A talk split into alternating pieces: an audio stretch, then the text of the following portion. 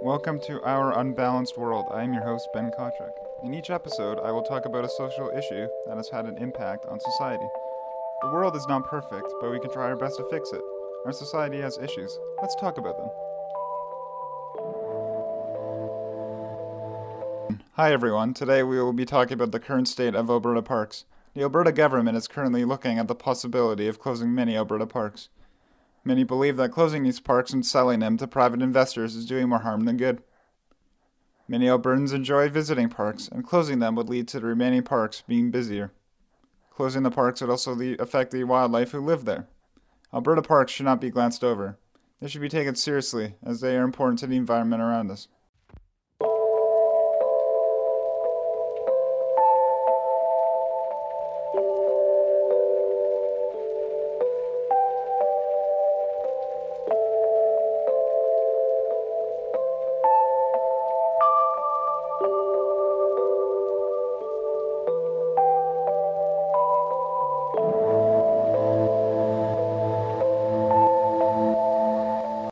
This episode, I had the pleasure of speaking with biologist Katie Morrison from the CPAWS organization.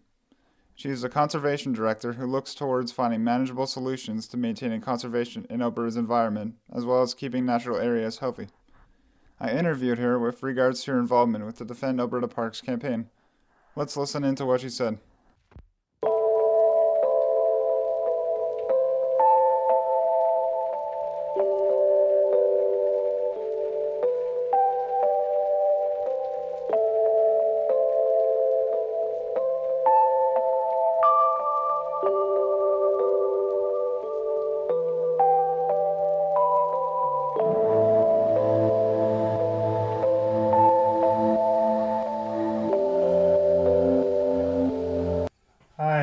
Hi, how are you? Thank you for coming to, for the interview today. No worries. so I think I'll start off by saying, who are you and what is your role? Okay. Yeah. Um, Katie Morrison, K A T I E M O R R I S O N, uh, and I'm the conservation director with CPAWS Southern Alberta. All right, great, thank you. What is the goal of CPAWS? Um, CPAWS is a national uh, nonprofit organization, and we are dedicated to protection of public um, lands and waters through parks and wilderness areas. So CPAWS actually has 13 chapters across the country, um, and I work for the Southern Alberta chapter. So we focus on the on-the-ground conservation um, and grassroots engagement um, in Southern Alberta. All right, great, thank you. Can you describe the condition our parks are in? Um, that's a big question. Um, so, uh, you know, we have uh, a lot of really great parks in, in Alberta, and we have a lot of different types of parks. So, everything from parks that really protect uh, wilderness backcountry areas to parks that are more for facilitating people getting outside and recreating um, on our on our beautiful public lands.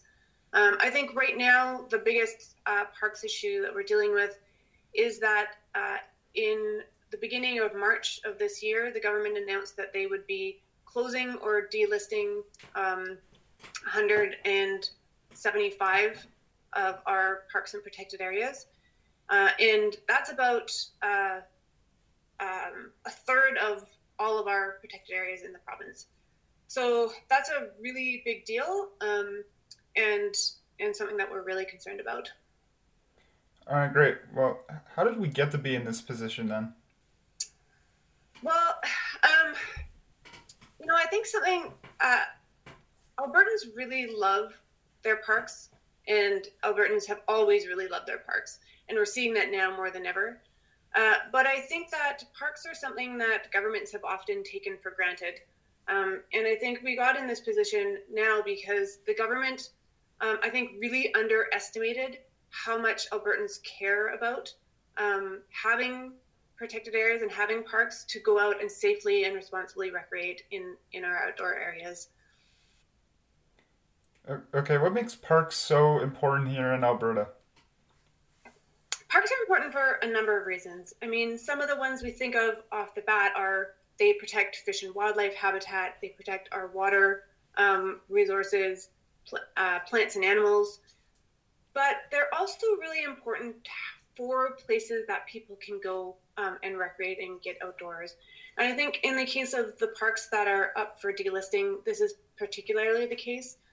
A lot of these areas are not the massive wilderness areas that, that we also have, but they are places that have facilities that um, help and facilitate people getting outside. So camp campsites, fire pits, washrooms, picnic tables, um, and those are those are places that people can go, know they have those amenities, and allow them to use those places in safe and responsible ways.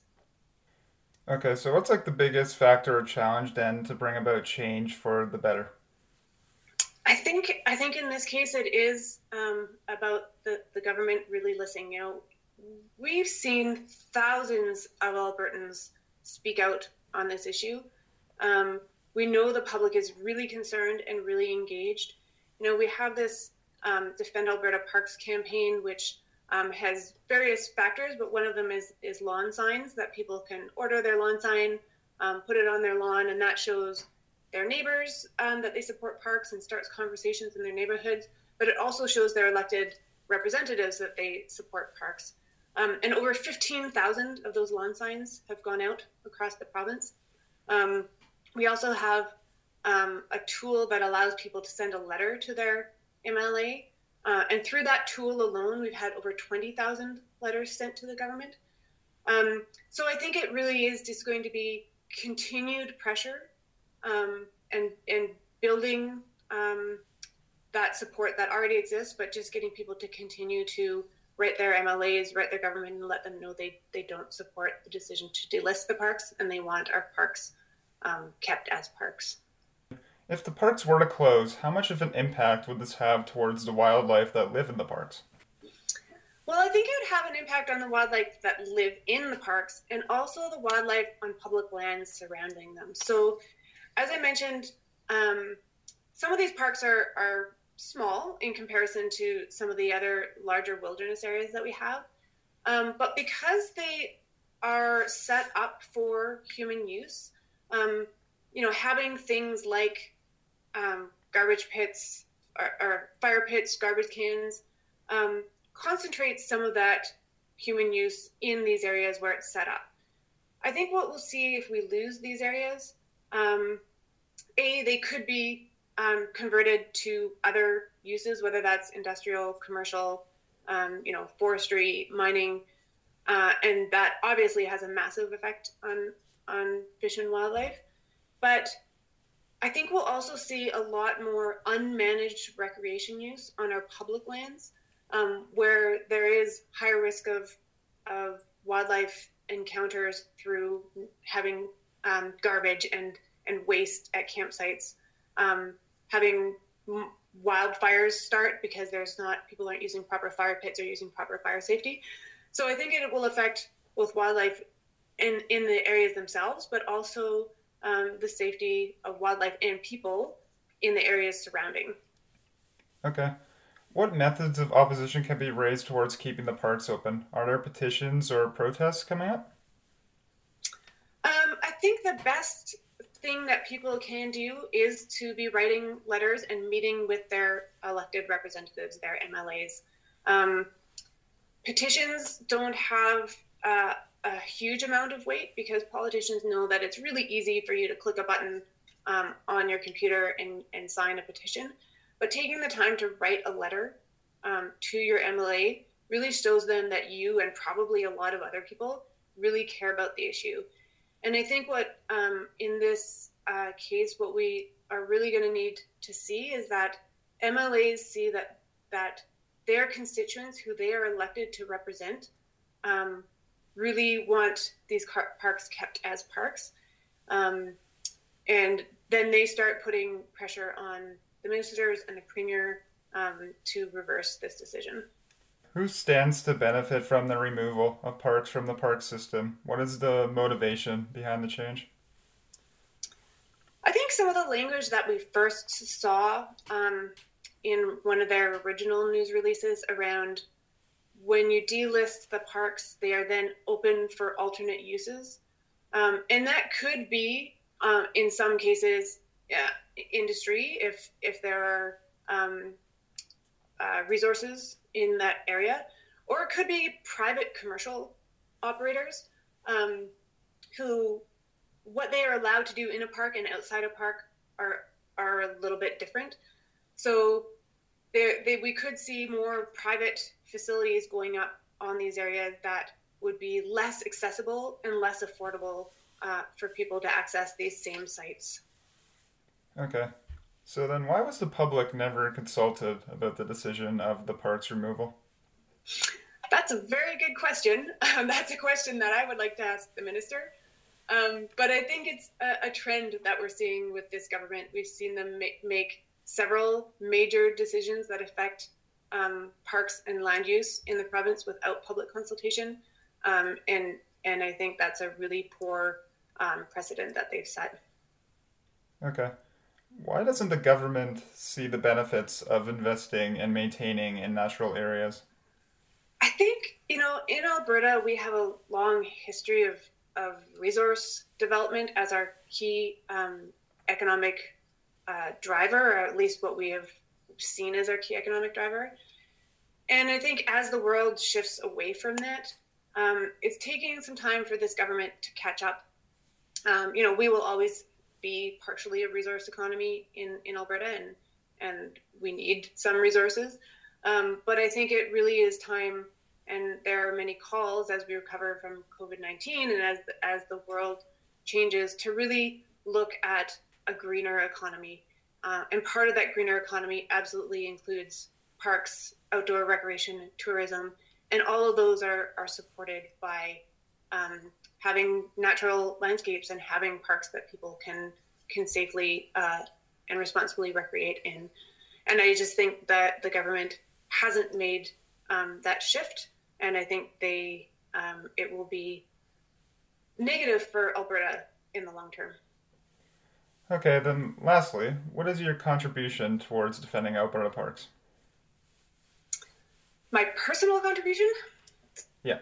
Um, you know, I think as soon as this happened, um, we've we um, came out right away um, in, in, opposition based on what the government had said they were going to do. And so I think we've spent a lot of time um, figuring out exactly what is going on, um, helping people getting get informed, and then really um, helping people stay engaged and supporting the actions of Albertans and citizens and community groups this is a campaign that is really being pushed and run through the grassroots, um, through Albertans. Um, but they are have been looking to us to, to get the to real the real information um, and how how what they can do um, to make changes. So I think we've been playing a really supportive role um, to all the Albertans who who want to see this decision reversed. All right, great. Thank you for your time. Thank you for yeah, coming thanks for coming today. Yeah, thank you. Oh, that was Bye. some very great answers. Thank you. Bye. I would like to thank Katie for taking the time to come to the interview. It's important to understand the state and the position our parks are currently in. As mentioned in the interview, you can support the Defend Alberta Parks campaign by getting a lawn sign on defendabparks.ca. You can also state your concerns to your local MLA. Defend Alberta Parks can also be contacted at info at defendabparks.ca. I hope you have learned some things about the current state of Alberta.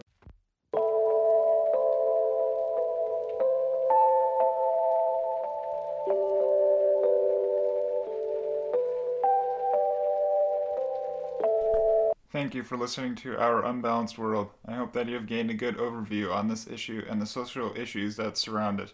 This is the end of the episode, and I would like to thank you for tuning into my podcast. This has been Ben Kawchuk. I hope to see you back soon.